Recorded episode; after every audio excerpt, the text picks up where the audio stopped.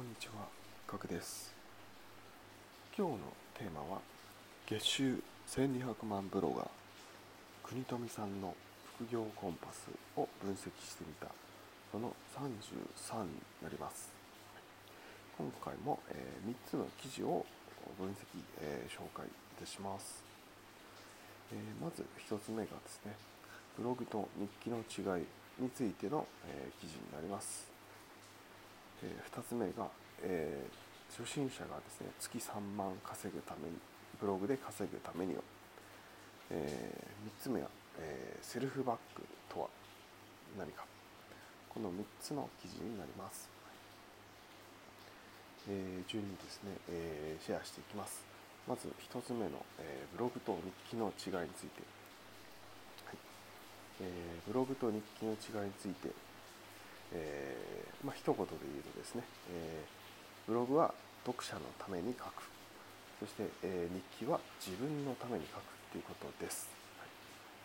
そして、えーまあ、大きな違いはですね、えーブログは読者のために書くので、まあ、有益な情報なので、まあえーお金が発生するお金を稼ぐことができる。ですが日記は自分のために書いているので、えー読んでいる方にとっては、まあ、有益な情報ではないことが多い。そのため、まあ、お金お金にはなりません。ということです、はい、なので、まあ、これを聞いている方はですね、えーま、日記を書くっていう人はなかなかいないとは思います、ま、日記書いてるのは全然悪いことなんですけども、ま、ブログを始めて、えー稼ぎたいという方が聞いていると思いますのでぜひですね、えーブログを頑張っていきましょう。ということです。はい。はい、えー続いて2つ目ですが、えー月3万円がですね、を、まあ、ブログで稼ぐには、えーということの記事なんですけれども、ここはですね、えーまあ、記事のですね概要についてなんですが、えーまずはですね、まあ、ブログで稼ぐには挫折しない仕組みを作ることが重要ですということです。まあ、国富さんはですね、えー実際1ヶ月からですね始めて、えー8ヶ月目までですね、えー稼いだ金額があ0.9万円だそうです。8ヶ月間やって0.9万円、まあ、9000円しか稼げなかったっていうことです。で急に 9, が9ヶ月目から3万円発生してえーその次の10ヶ月目で7万円えー発生したということです。なので、まあ、急に伸びて時が来るそうですね。でこれは他のですね、有名なブロガーさんも一緒で、え最初はですね、全然稼げないそうです。あの有名な、えアフィリ、えーブロガーの、今はちょっと違いますけど、学さんはですね、4年ぐらい稼げなかったそうですね。なので、まあ、正しい方向に進んでいても、え稼げない時期が必ずあるっていうそうなので、えーまずはですねこの稼げない時期が必ずあるんだっていうことをですね、えー意識をしてですね、えーそれを知った上でですね、えー継続をしていくっていうことが重要です。はい。そして、え2つ目ですねブログで挫折しない仕組み、まあ、コツが7つ掲載されていて、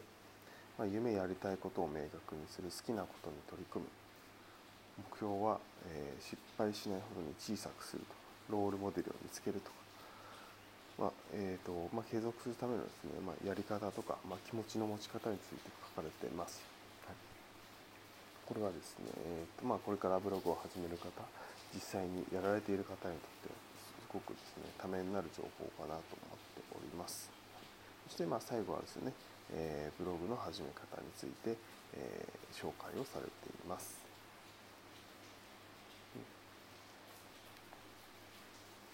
で、まあ、今までですねこのブログの記事初めの方の記事についてはたくさん書いているんですけれども、まあ、今回は、まあ、初心超初心者向けっていうのとやっぱ挫折をする人について挫折をするというですね、えー方に対してのターゲットを絞ってですね書かれているっていうのが特徴になってます、はい。ただまあブログって挫折する方たくさんいると思うんですね、はい、なのですごくまあそこのキーワードを狙うっていうところがすごくやはりまポイントなのかなというふうに思いました。はい、えー、続いて3つ目ですね、えー、セルフバックとは何かということです。セルフバック、えー、やったことありますでしょうか？またご存知でしょうか、まあ、セルフバックとはですね、えー、まあ、自己購入で報酬を得るアフィリエイトのことです、まあ、自分でアフィリエイトをやるって感じですね、はい、ただまあ実際に自分のですねこの貼ったアフィリエイトをクリックして、え、やるんじゃなくてアフィリエイトを申し込んだらですね、え、ま、その管理画面にページに入るんですけどその中からですねセルフバックをするっていうので、ま、え、自分で申し込むってことができるんですね。はい、自分で、え登録して自分でサービスに申し込みをすると、えまあ、広告収入を得られるという仕組みがあって例えばですねクレジットカードの無料作成だったり保険の無料相談の申し込み FX 講座の無料開設、えーまあ、UNEXT とか Hulu とかのこの VOD などの体験の申し込みだったりするので、まあ、そういったのをですね自分の分をやるってことですね。そうすることによって、えーまあ、申し込みが発生してその分の広告料が、えー、自分に入るっていうことになります、はい、なので、まあ、自分がですねやりたいなと思ってるものがまあ、そのアフィリエイトのサービスにあったりそのアフィリエイトのサービスを見る中であこれいいなと思って申し込みたいなと思って自分で申し込んでみるっていうのはありです。あとですね、まあ、記事を書く紹介するアフィリエイトを紹介するとなるとやはり実際にですねやってないとわからない部分だったり、えー、まあ、例えば手順を説明したりとかですね、えー、体験談を話したりっていうのはできないので、まあ、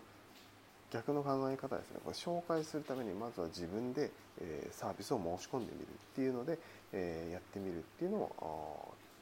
一つの手かなというふうに思ってます。それで、まあ、遊びで使ってみてよくないなこれ紹介したくないなとかいうふうな考え方になっても一応まあ広告料は入るのでいいですしまあキャンセルもある程度経ったら多分できると思うので、えー、まあ、そういったやり方も一つの手なのかなというふうに思ってます。なんですけど、まあ、発生セルフバックのですね発生条件が結構あったりするのでそれをちょっとまずはですね申し込む前にですね確認してくださいっていうのはですね、えー、まあ、注意点になってます。あとはカードクレジットカードですね一気に申し込みすぎるとお金がない人だというふうに判断されて、まあ、審査落ちする可能性があったりするので、まあ、それはま普通のクレジットカードの申し込みも一緒だと思うんですけども、ま、注意してくださいねっていうふうに書かれています。はい、えー、今回は以上になります。えー、その33の3つの記事を紹介しました。はいえー、最後にですね雑談を挟みますと、えーまあ、この収録はですね毎朝、えー、6時とか5時ぐらいにしているんですけれども今ですね6時半ぐらいなんですね。ちょっと寝坊しちゃったんで、えー、ちょっと散歩に行こうかなと。まあこれ終わった後にですねいつも散歩行くんですけれども散歩に行こうかなと思ったら雨が降ってるんですよね。と雨の音が入ってるかもしれないんですけども雨が降ってですね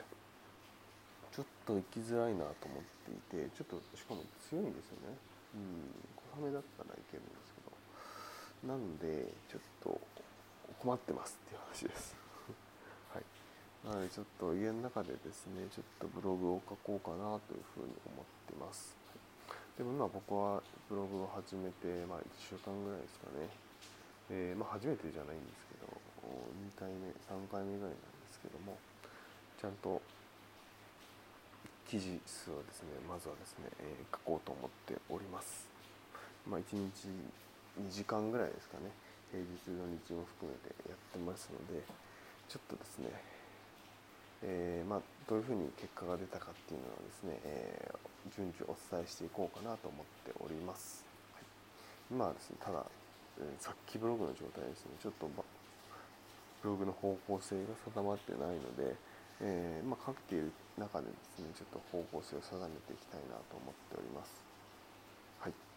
えー、今回は以上になります。ご清聴ありがとうございました。それではまた明日お会いしましょう。ではでは。